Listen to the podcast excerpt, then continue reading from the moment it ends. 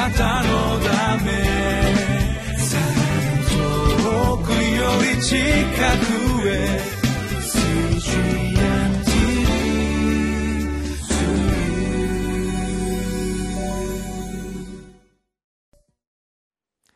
皆さんこんにちは。お元気でしょうか？ホライズンコミュニティチャペルの塩島です。2017年11月20日。今日の御言葉のタイトルは罪が満ちた。ところには災いがあります今日の聖書箇所はナホム書の3章1節から11節になります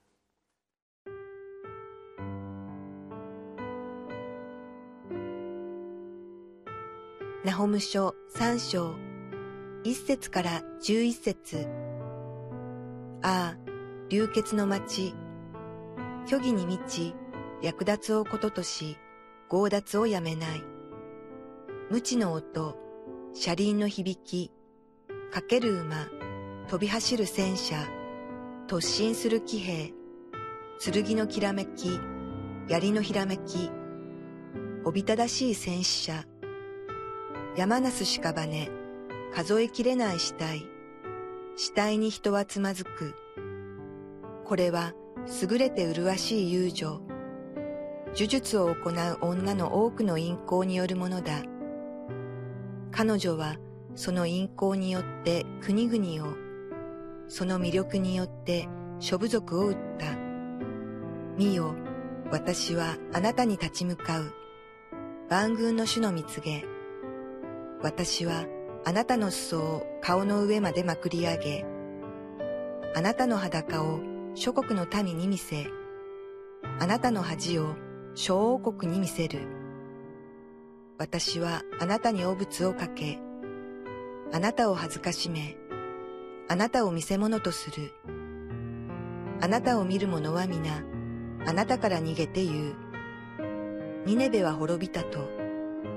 誰が彼女を慰めよう。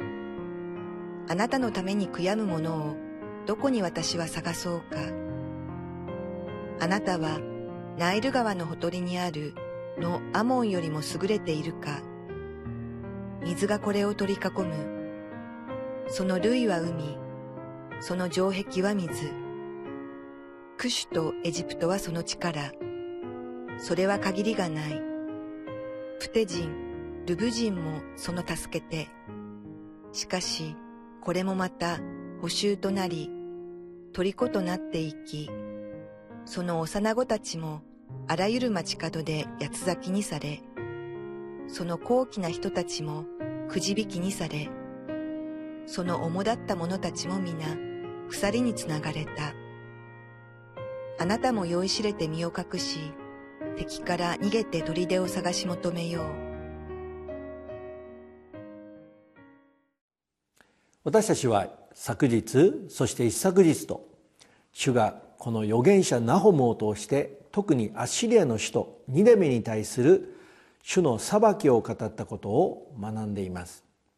アッシリアはおよそ200年間続いた自分たちの力と富を誇り自分たちのことを獅子と表現していました。主は預言者ナホムを通してその獅子であるアッシリアに対する裁きをこのように予言していました。ナホム書の2章13節。見よ私はあなたに立ち向かう万軍の主の蜜げ私はあなたの戦車を燃やして煙とする。剣はあなたの若い獅子を食い尽くす。私はあなたの獲物を地から絶やす。あなたの死者たちの声はもう聞かれないと。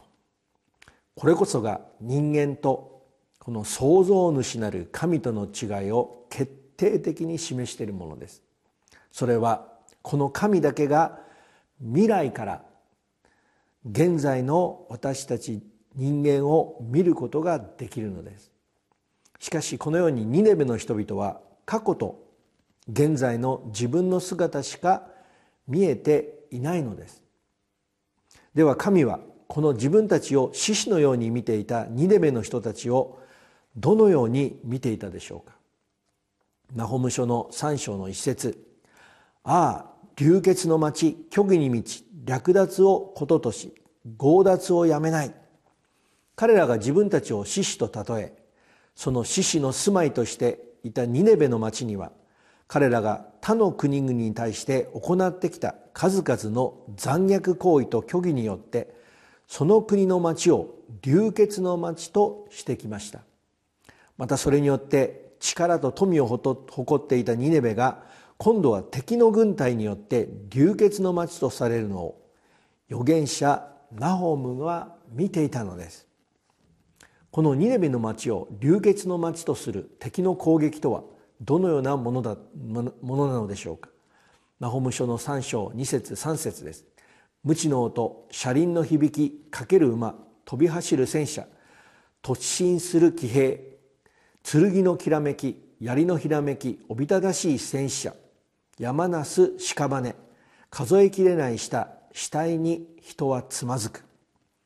このようにニネベの町は敵の軍隊によって多くの人々が殺され死体が山のように積み上がることになります。しかしそれはまさに彼らが他の国々に対して行ってきたことです。主はこのような裁きを彼らにもたらすことによって彼らが多くの人を殺しその結果として多くの町をこれまで流血の町にしてきたということを思い起こさせ自分たちが犯してきた残虐な罪を知らせようとされました。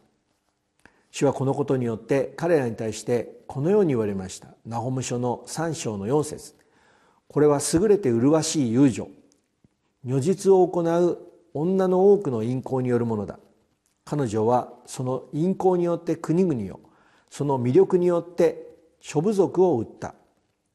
ニネベが滅ぼされたもう一つの理由がこの偶像礼拝です。それゆえ主は彼らのことをこのように優れて麗しい友情と痛烈な言葉で非難しています。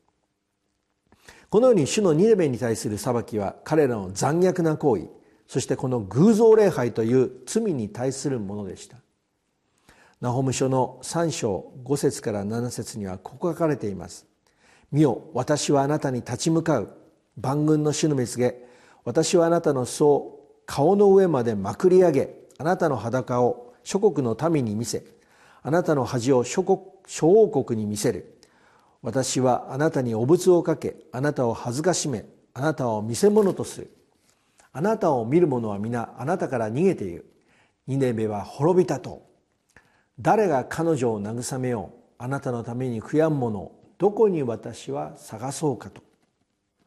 主のニネベに対する裁きはこのように上々酌量の余地のないほどの徹底的な裁きでありその結果彼らはアッシリアがかつて敵国の捕虜たちに町中を行進させたように行進させられるようになると預言者ナホムは語りました。そして彼らが行進させられた町の人々が彼らにお仏を投げたように彼らも同じような目に遭うことになると予言したのです。そのようにして主は彼らが他国の人々を見せ物にしたように彼らを恥ずかしめられると語られたのです。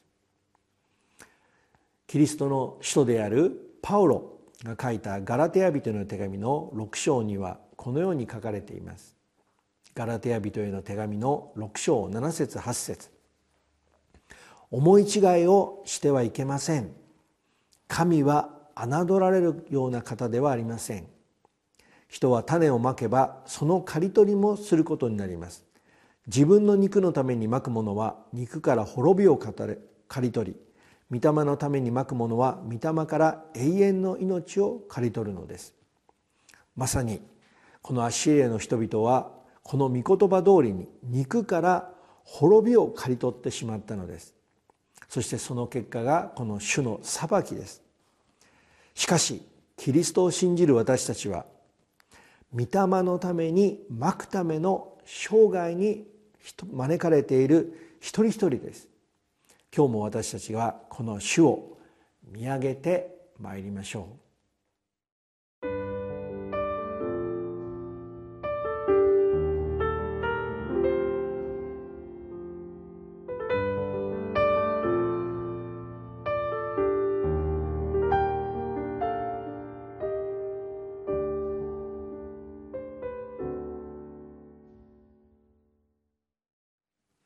主はこのようにアッシリアが敵国の人々を恥ずけしめたように彼らに対する主の裁きによって彼らを恥ずかしめられます。その例として主はこのように言われました。ナホム書の3章の8節から11節。あなたはナイル川のほとりにあるノア門よりも優れているのか。水がこれを取り囲む。その類は海。その城壁は水。クシュとエジプトはその力。それは限りがない。プテ人ルブ人もその助けて。しかしこれもまた補修となり虜となっていきその幼子たちもあらゆる町角で八つ咲きにされその高貴な人たちもくじ引きにされその主だった者たちも皆鎖につながれた。あなたも酔いしれて身を隠し敵から逃げて砦を探し求めよう。この預言者ナホムがノアモンといった場所はエジプトの都市テーベの別名です。一時期はエジプトの首都にもなっていましたが紀元前663年にアッシリアの王アシュル・バニパルによって滅ぼされてしまいました。主はこのアッシリアによって同じように水に囲まれた自然の要塞であったテーベを滅ぼしたことを例に挙げたのです主はこのニネベに対する裁きを通して私たち人間に対して何を語っておられるんでしょうか同じパウロが書いたローマ人の手紙の11章の36節をお読みいたします。というのは全てのことが神から発し神によってなり神に至るからです。どうかこの神に栄光が常しえにありますように。アーメン。それはこのように全てのことは全てのことを知っておられる主である神から発し神によってなり神に至るものであることを私たち一人一人に悟らせようとしているのです今日もこの神の知恵によって導いてくださる主と共に歩んでまいりましょう主の祝福をお祈りいたします愛する天皇お父様感謝いたします。私たちの全てをご存知のあなたが今日も私たち一人一人をご自身の栄光を表すための生涯に招いてくださっていることを感謝いたします。あなたの子供たちを一人一人御言葉と精霊によって力づけてください。イエス・キリストの尊い皆によってお一人お一人を祝福してお祈りをいたします。アーメン。あなたのため。 우리 치카구의 CG